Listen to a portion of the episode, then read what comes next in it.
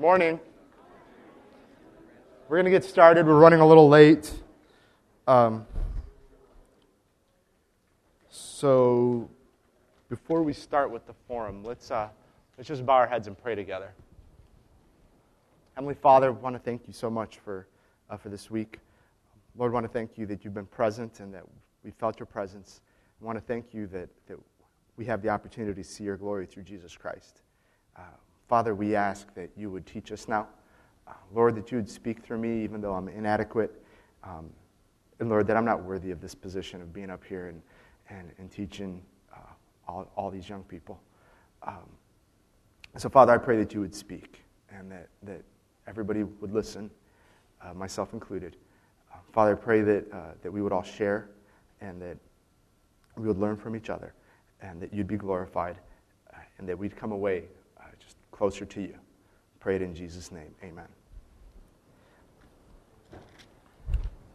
I have a question uh, before we get into the actual forum presentation. Um,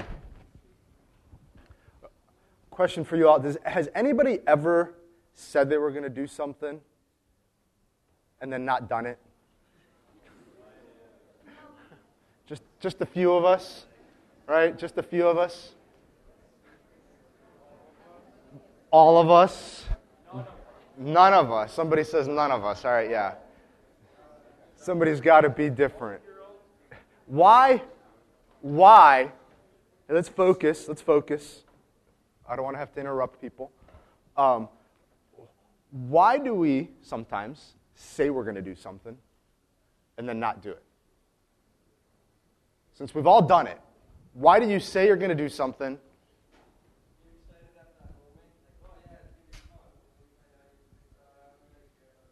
So initial excitement. What else? Why else?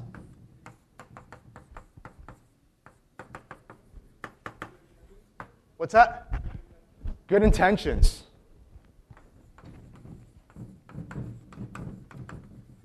Why else? Don't want to be rude and you forget.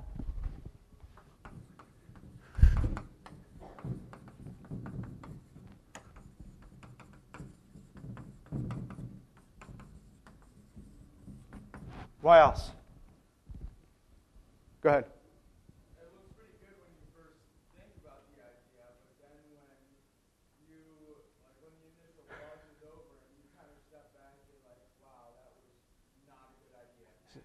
So initially you think it's a good idea, you say you're going to do it, and then as you get into it, you're like, oh, that was a bad move on my part. Okay, why else? Up there in the back. What's that? Laziness?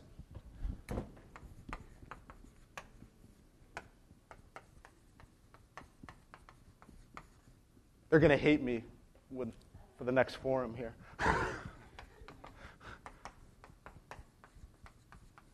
Why else? Plans fall through. And pray that I don't fall. All right, we don't want that to happen. Distractions.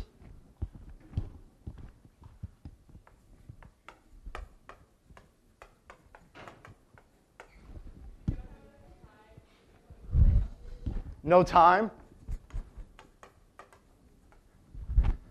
I saw some more hands. Priorities change?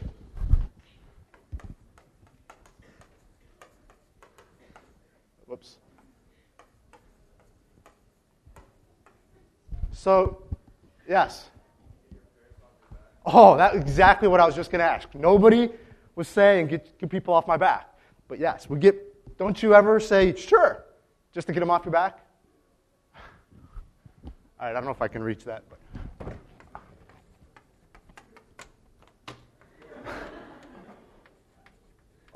Can you read that? Okay, it says get them off my back. Any others? You, how so? What do you mean? Like you make an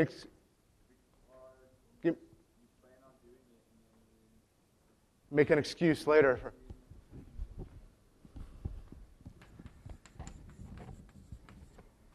Okay, awesome.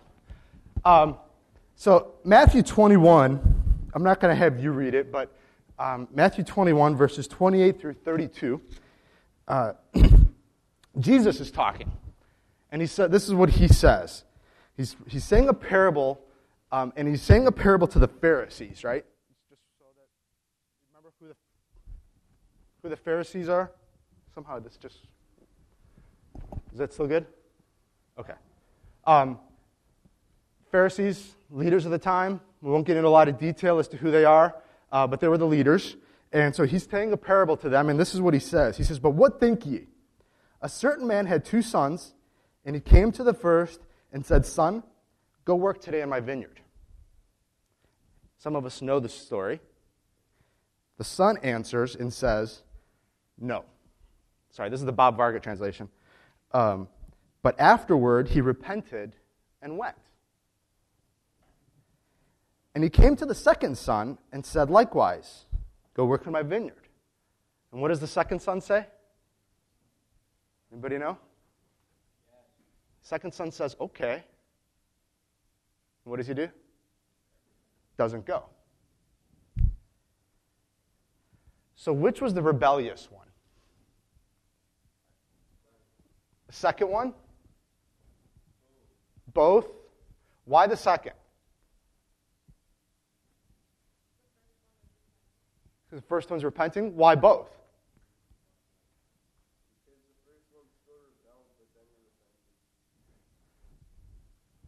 So the second one never did it. The first one said he wasn't going to do it, but then he repented. Have you ever said no to your parent? Well, okay, most of us don't say no to our parents. Um, or maybe you do. when I said no, I got beat. um, but do you ever come up with, uh, well, why doesn't my brother do it, right? I used to do that. Well, why can't George do it? Um, and I'm sure some of us do that. And then you come back and do it. Anybody ever do that? Why did you, why do you suppose the first son does it? Why do you suppose the first son says no and then does it?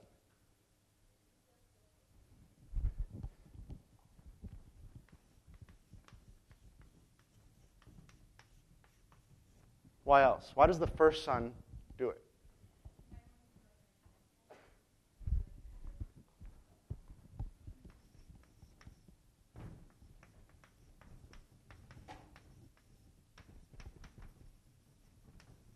Why else? Anybody? Any thoughts? We, we're just guessing here. There's no wrong answers. What's that? He's bored, so he decides to do it.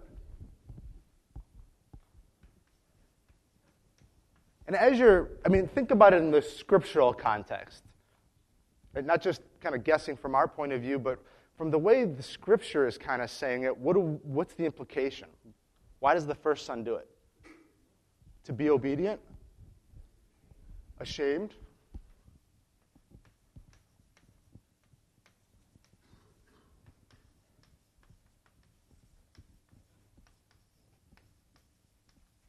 And why?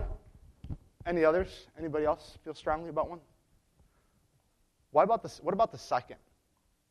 Based on what we read in the scripture, why do you think the second son doesn't do it?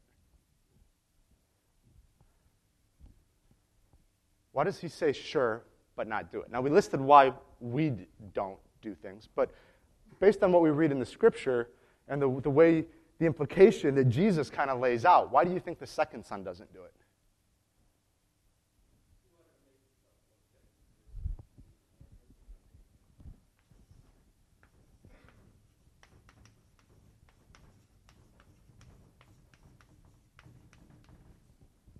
Sorry, you want to look good and what else?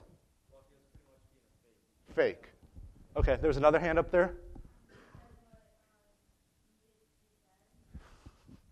He said what dad wanted to hear.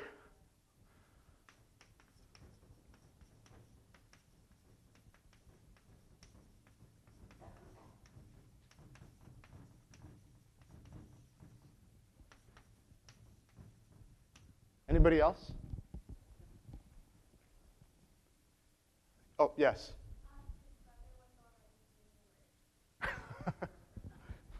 very possibly. That's good. I didn't think about that one, but very possible.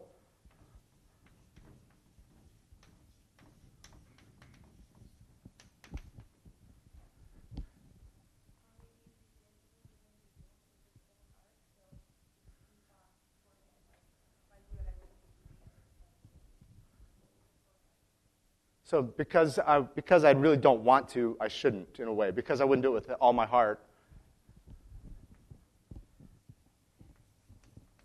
I'm trying to figure out how to do that in a sentence rather than a paragraph.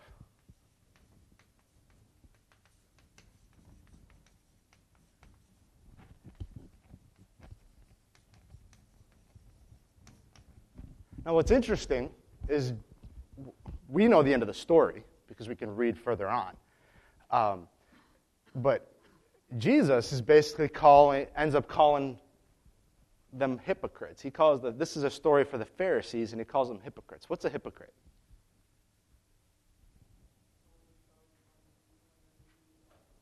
Someone who says, tells everybody else to do one thing but doesn't do it themselves?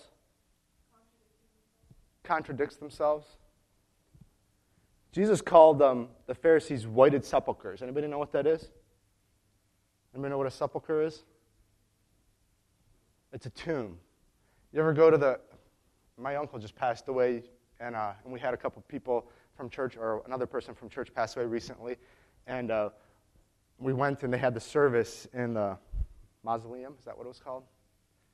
And uh, Rosa Parks was in there was buried in that mausoleum, and it's beautiful. It's all granite, and Jesus calls them whited sepulchres because you look beautiful on the outside, but you're empty on the inside. So, I'm not spelling this right, I don't think, but bear with me. All right, let's jump into the presentation.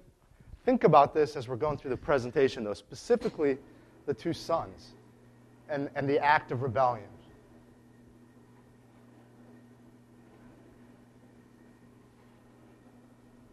We got a really sophisticated system here. I've got a nail sticking in there to act as the switch.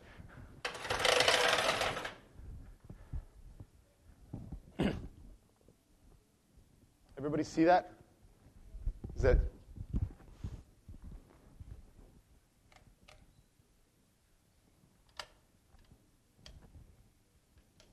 I guess that's all we're getting. What does that switch do? Perfect. All right, we already talked about this. Let's talk about rebellion a little bit. Um, I mean, this was out of a, a, demonstration somewhere in Spain or something. I found it on Flickr. Um, examples in the Bible uh, it doesn't look like a real rebellious image, does it? Anybody remember what Saul did that was rebellious? Remember, he's, he's going to war, and, uh, and Samuel's not showing up. And then after uh, seven days, Saul is supposed to have the sacrifice and the blessing on the, on the war. And so he, he's waiting and waiting and waiting, and Samuel's not showing up. And so what does Saul do after the seven days? Does it himself. Um, and then remember, so Samuel gets a little upset. And then we have another battle, and uh, after that, and God tells Saul through Samuel that he's supposed to destroy, kill the king. He's supposed to destroy the city. Anybody else remember what else he's supposed to do? Kill all the sheep, kill all the goats, kill all the cows, basically destroy everything. And what does Saul do? He doesn't, does he? Yeah. What's his excuse? Because remember, so, so Samuel, it's, a, it's kind of a great picture when you read it in 1 Samuel. I mean, a great story because Samuel knows what already happened. God tells him what happened before he goes to Saul. He shows up and, he said, and Saul goes, Look, look, we did it. We, we did what God said. And Samuel goes, but, but I hear bleeding in the background, aka little goats, right? Um, I hear these animals in the background. And what's Saul's excuse?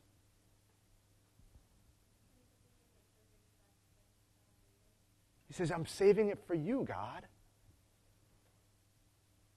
I want to do, I want to save the best for the sacrifice, so I save the best. Um, he was great with words. I, I always wondered what he was going to do with the king, because he didn't kill the king either. So, um, I mean, God never asked for a human sacrifice.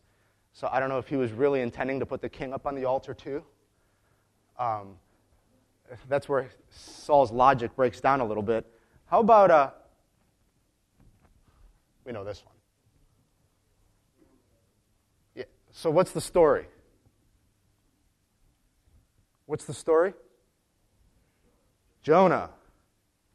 Now this one's a, how is this rebellion?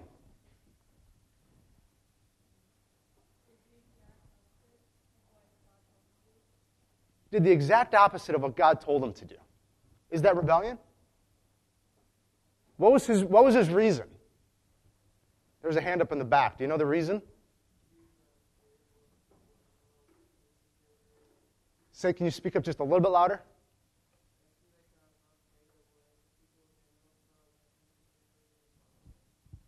He was, and he wasn't, he wasn't afraid of what they were going to do to him, right? He was afraid of what that they would actually, that the people of Nineveh would actually repent. He was so angry with the people of Nineveh that he wanted them to die. And so he wasn't about to go tell them to repent because they might actually listen. He was afraid that they would actually listen to him. I don't know, that's kind of, that kind of blows your mind. Um, this one's great. Anybody know about Korah? Who, who can tell me about Korah? What does Korah do? And how, would anybody know? No, nobody knows about Korah? Korah's, Korah is like the awesomest rebellion. Korah is one of the young leaders of the Israelites during the, during the move out of Egypt. Anybody know what he comes up to Moses and says?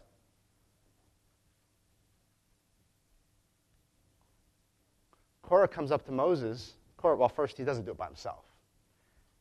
He, he needs his posse, right? He needs his friends. So you gather some friends um, they approach Moses, and the, the Bible puts it a little bit too eloquently. It says, You take too much upon yourself. You need to share the load a little bit. But basically, what he's saying is, You're, you're taking too much authority, Moses. You need to give some to us. I don't know, maybe he, you know, Moses was doing everything himself. So why is Korah wrong? How is this rebellion? Any ideas? There's a hand up in the back, maybe? No? Just because God had chosen Moses. So Korah, he doesn't like the way that doesn't like the fact that Moses is, is, has all the authority and that they have to do it Moses' way.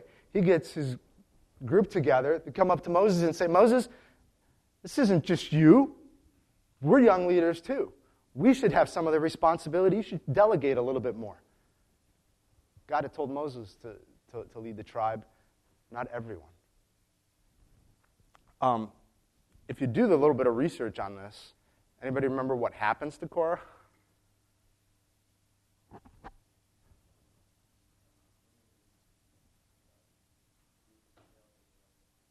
Yeah, the earth opens up and they all fall in. And then the earth closes back up. Um, it might have been, it must have been quite a sight to see. The whole crazy thing is, is all the people of Israel get upset. Now, I don't know about you guys, but if, if God would have just had an earthquake and opened the earth up right in front of Moses and everybody in front of Moses falls in and Moses is standing there and the earth closes back up, I don't know if I'd be that angry with Moses. um, but they were. And then I think, if I remember correctly, 50,000 Israelites die um, because of this, that a plague runs through uh, interesting thing with Korah is that in the Psalms, there's a psalm of the sons of Korah. It seems like some of Korah's family didn't want to have anything to do with what he was doing, so some of them actually survive. Um, how about this one? This one's interesting. So this is Florence. Um, has nothing to ignore the actual city. Who looked upon a city and what did they say? Remember Nebuchadnezzar? He wasn't even a Christian or a follower of, of God at the time. Remember, Daniel interprets his dream. What does Daniel say in the dream? Daniel says that, you know what? You have time to change. Your kingdom is going to be taken from you. But if you change your ways and stop taking credit for everything, things can change. A year later, Nebuchadnezzar is standing on the rooftop of his palace, looking at his city. And what does he say? He says, Look at everything that I have done. Right? This is what he's looking at. Not, not Florence, but Babylon looks kind of like this, minus the train station in the distance. And he says, Look at everything that I have done.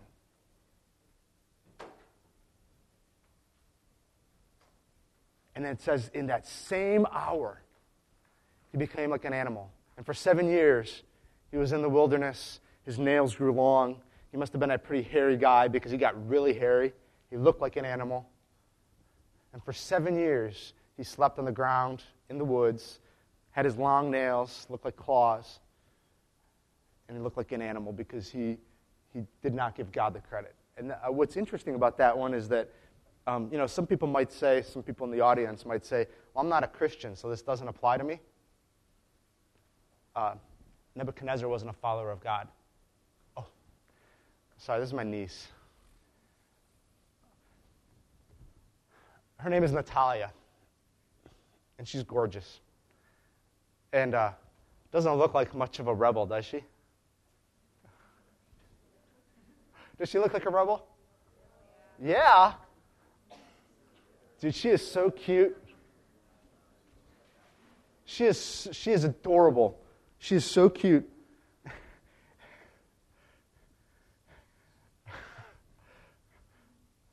and at the same time, she is just horrible to her mom. Now, that's my sister, right? And I tell my sister, Jay, her name is Jillian, I say Jay, and we, we tell her this, and she knows it. We're like, dude, you're getting what you deserve because you were horrible to mom, and it's payback time. because Natalia is great. She can smile from ear to ear, and she looks at you with those big blue eyes, and it just melts. I mean, you you just melt, right? It just, it's just awesome.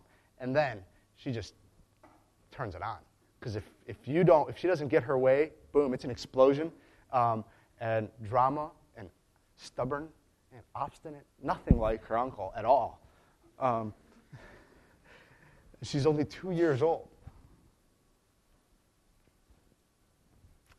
How about people, uh, people that you might know? It doesn't have to be confession time, but I want you to throw out a couple examples of people that you know. Uh, just say, I know somebody.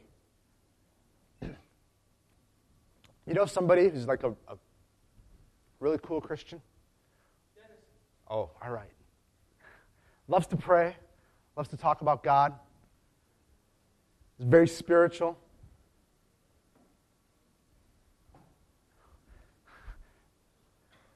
Then at the same time, there's kind of like this apparent contradiction in the person.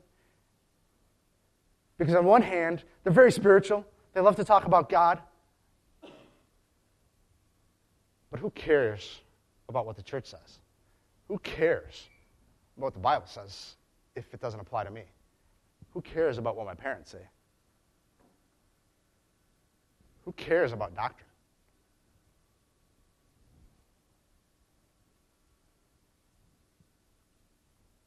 I know people like this. It's funny, you know, this, this doesn't have to be a teen forum. Uh, what, what, we're talking about applies to, to, to, guys that are 13 to 99. Um, because you run into this. I run into this. I run into people that they are so intellectual. They know the Bible inside and out. And I finished with a sermon. Um, I was visiting a church once, finished the sermon, and I was actually annoyed with some people because they didn't warn me uh, afterwards. Because um, I finished the sermon, I come down, church is over, and I get cornered. Some guy corners me in a corner, and it's funny because I'm in the corner, right? So I'm, I'm kind of my, I'm backed up in the corner. He's facing me, and people are walking by, and they just kind of look down. So they know what this guy's about. And he starts arguing. He goes, You know, brother, I see that you are very, very knowledgeable in the Bible. I can't do the accent as good as he did it because he's definitely a European accent. Um, he didn't speak Serbian, otherwise, we would have gone off in Serbian.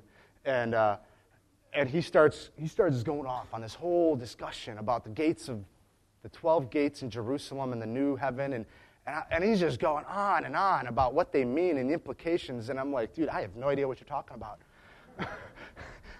you know, and I'm, tr- I'm, you're trying to kind of, you're trying to back it up. I mean, back up and, and, uh, and I'm trying to change the subject. I'm saying, brother, you know, I, I'm not a theologian. I just, I just want to go out there and do, do the work for Jesus Christ. Just, let's just go spread the gospel. But no, he wants to talk about the Bible and talk about theology. Um, I, knew, I knew young people that were like that. And I found it fascinating.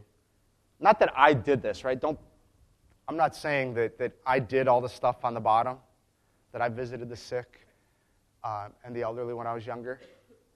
But isn't it great that you have people that love to, to argue the Bible and love to discuss theology and love to point out where the church is wrong? Look, it says right here. And yet we don't do this. and they love to, to stir the pot and get people riled up. But when it comes time to, hey, youth group's going to go sing at someone's house, nah, I'm too busy. Nah, that's, that's not really my gift.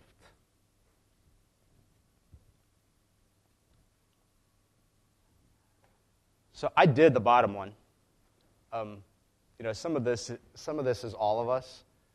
And I remember getting blasted by, uh, let me see, we were in Windsor. I'm not going to mention whose house. I was 20, 19, 20, and uh, we were going to skip afternoon services.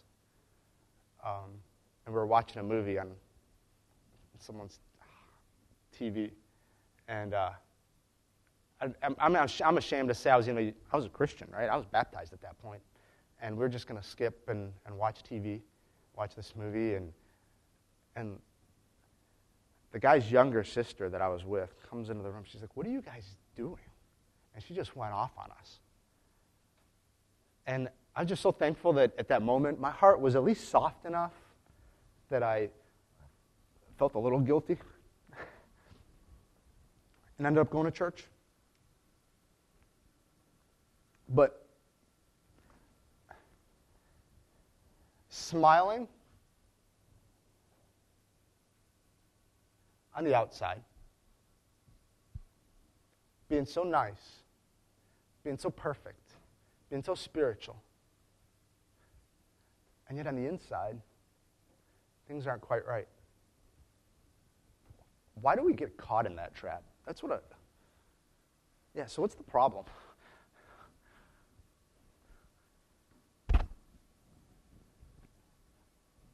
She's so innocent, isn't she?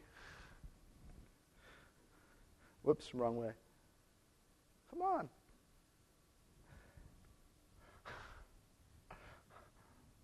She's so innocent. She's only two years old. She's going to be an actress. Me? Do anything wrong? Me? I'm innocent. Me? What are you talking about? This has nothing to do with me. What was the problem? What was Korah's problem? Let's back up for a second. What was Korah's problem? I shared the story based on what you know. What was his, what was his issue? What was, what was the, not, not the, the surface issue that he had problems with, with, uh, with Moses' authority, but deep down, what's the core issue that, that Korah had? What do you think? Bit of jealousy? Is that what you said? Bit of jealousy? Jealousy about what? What do you think? Can you just speak up? I'm sorry. He wanted some of the authority. He wanted some of the, the power. The core issue became him. Yeah, right? Core issue wasn't Moses' problem, it was, it was Korah's problem. What about, what about Saul's issue? What was Saul's issue? With the sacrifice, first of all? What was Saul's issue? He wanted to please the people. What else? That was good. He didn't have faith that Samuel would come. He was impatient. All of those. In the end, though, I'm king, and I want to do it my way. I'm not going to wait for Samuel because, in the end, I'm responsible. It's about me. Jonah? There's another hand over here. He didn't obey. Awesome. What about Jonah? Jonah had his own problem with the fact of what God wanted him to do. And so he did the opposite. It's funny that it all comes back to me. And it's the same with all of us. We can, we can like it. I mean, come on, if we're going to be real, you don't have to like it, but it's, it all comes back to me. It's about us. We're really self centered, um, self everything in a lot of cases. How do we make our choices? Um, what's, you guys probably don't use this anymore. Um, believe it or not, it's older than I am, too. I don't use one of these types of things. But what is that? Scale, a balance, right? How do we make our choices? I threw out, here's a couple ideas, and you tell me um, if you can add any to them.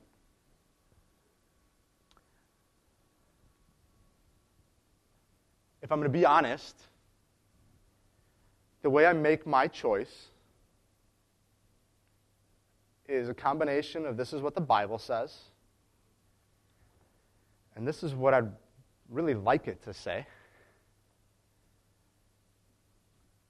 And so I kind of find a happy medium. I'm not super comfortable going all the way out on what the Bible says. So I rationalize it, pull it back a little bit, and say, well, it doesn't really say all that. I think the biggest one, though, and tell me if I'm wrong. Well, no, you can just tell me if I'm right, too, or give me examples. Anybody weigh the risks versus the rewards when they, when they make a choice? Yeah? Right? Don't we all do that? I mean, whether we realize it or not, when you're making a choice to obey your parents or not to obey your parents, um, you weigh the risk of not obeying versus the reward of not obeying. Right? Or if I'm going to obey the law, what's the risk of not, what's the risk of speeding five miles an hour versus the reward of speeding five miles an hour? Well, I'm going to get there a little faster and odds are that for five miles an hour over or five kilometers and over, I'm not going to get a ticket, right? So the risk is pretty low, the reward is pretty high. No problem. I know, how, I know what my decision is. You go a little bit faster. Now, in the States, in Michigan, our speed limit's 70 on the highways, miles an hour. Um, so when you're doing 90 on the highway, your risk to reward changes a little bit.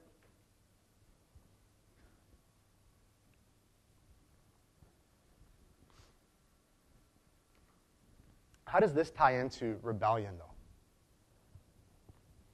I mean, with some of the examples that we gave, and we're not talking about, I'm not talking about you individually, but globally, when you think about it, um, how does this tie into that issue of rebellion?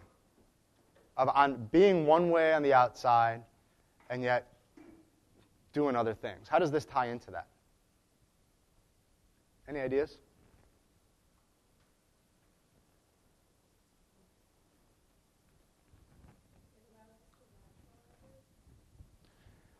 It allows us to rationalize it. Go ahead, keep going.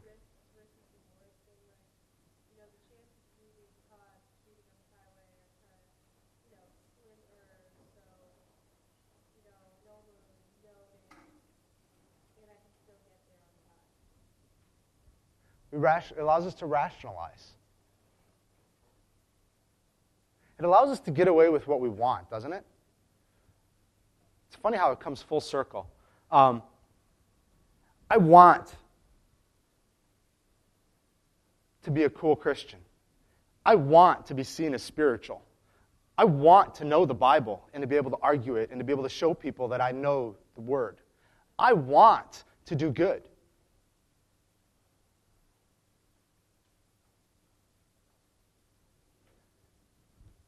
But inside, I'm fighting a battle. There's something within me that I have to fight with. And that something within me says, I don't like everything that comes with what I want to do for God. There's stuff that God requires that I'm not comfortable with. There's stuff that God wants me to be and do that is not fun. How many, how many people enjoy going to a nursing home? Raise your hand. One person. Kind of. Two, two people. Three, kind of. Four, kind of. You enjoy the smell? Right? That, you know what I'm talking about? The soiled laundry smell. You enjoy the, the, the, the, fact that, the, that they're not on top of cleaning everything all the time. It's not fun going to a nursing home all the time. So we find a way to cut that out. Now, for those that raise your hands and that you do go, the light that you see in someone's eyes when you go, it's worth a million bucks. It's definitely worth trying to hold your breath as you're walking by certain rooms.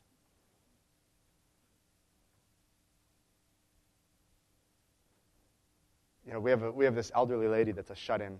Uh, she can't get to church. And every time I visit her, um, and it's totally out of the way, and she's out by my parents' house. And so, of course, um, let's see, here's my choices. I can go to my, get to my parents' house. They have a lot of acreage. They have a pond. Have, we set up the volleyball net. We have a barbecue. Can hang out outside. Um, just spend some time out there you know, after a busy week. Or I can keep going to visit this old lady who can't get to church. So the temptation's there, just like it would be for all of you. But the joy that she gets when, you get, when she gets the visitor is worth a million bucks.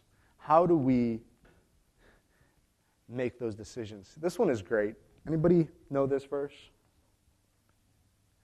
I got to give you a testimony. I love this verse. I was 19, 20, 21 years old, 22 years old, and I loved this verse. Don't let people despise your youth, the Apostle Paul tells Timothy. And it used to get me so angry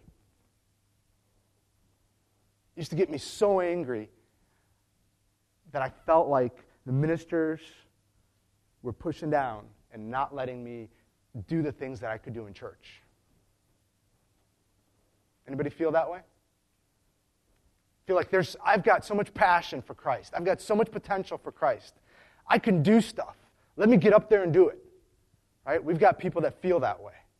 And I love this verse, and I wanted to shove this verse in their faces. Even Apostle Paul said, Don't let people despise your youth. It's not about the fact that I'm young.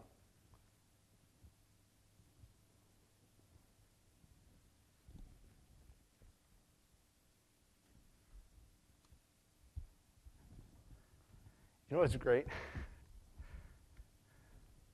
I really looked at that first section. I never really paid attention. I mean, that, that, that second phrase, but be thou an example of the believers.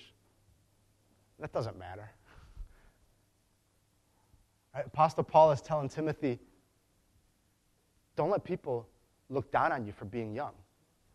And he says, don't let them look down on you for being young because you're going to be an example. You're going to be an example in what you say, in how you look, in what you do, in how you love. In fact, you're going to be so good that they're not going to be able to say anything bad about you. Verse 15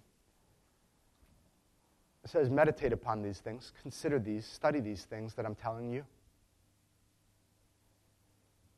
so that your profiting may appear to all.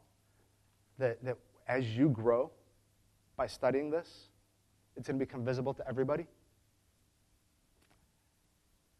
So, guys, girls, if, if you're really, truly passionate about Jesus Christ, if you're really, truly passionate about living for Him, it's not just a surface thing. It's not just a halfway thing. It's, just not, it's not just the thing that, that you want uh, to do and, and then just disregard other aspects of it. It's, it's the whole thing. I'm hitting the wrong button here. This is the other question. We're not going to go there too much. Um, but it's funny that we always think we're right. Uh, you know, I made a mistake once. It was like a, a few weeks ago. I was wrong. I thought I'd made a mistake. Um, but, but I was right, so it's all right. right? We always think we're right. Um, we don't do stuff on purpose that's wrong. Um, we like to convince ourselves that, that we need to do what we're doing, just like Saul did. Um, just some verses about why, what God says. These are, these are profound. And again, this is, this is for everybody. This is scary stuff. This is what Jesus says. And if, you if you can't uh, understand the interpretation, here's the Bob Varga translation. Um, why do you call me Lord if you don't do what I say? Here's another one that Jesus says. And here's the Bob Varga interpretation Not everyone that calls me Lord will enter into the kingdom of heaven. Only those that do the will of my Father in heaven will enter in. Here's a. Oops, it's. Oh, yeah, there's, there's another verse there, Matthew 5 23. But here's what, um, here's what Samuel said to Saul after he did all of that. Right? There's a bigger picture. And then he goes on to say the rebellion is a sin of witchcraft.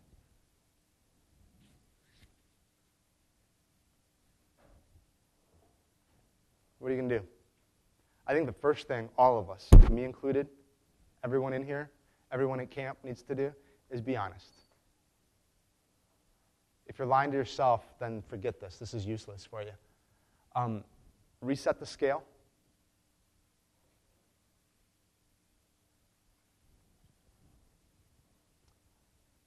Take a look at the scale. Ask yourself these questions.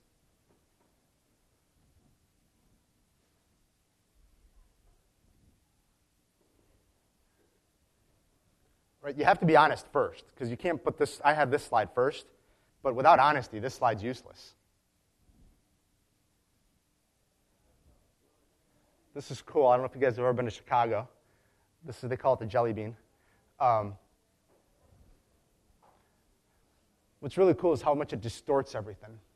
And so if we're not honest with ourselves, we get a really cool image of who we are, but it's not realistic. I think forget the shape of the mirror, but we need to look at ourselves honestly. Look in the mirror and see ourselves for who we are. Um, and then the last verse that I just want to leave you with is that um, I had to do a little bit of this. And I know this is hard for you to do, but there's cases where you have to run away from the people that are, you're around. If you're not the bad apple, that's okay. I know we're out of time. If you're not the bad apple, don't hang out with the bad apple. And so I'm just asking you to consider doing that. Thank you.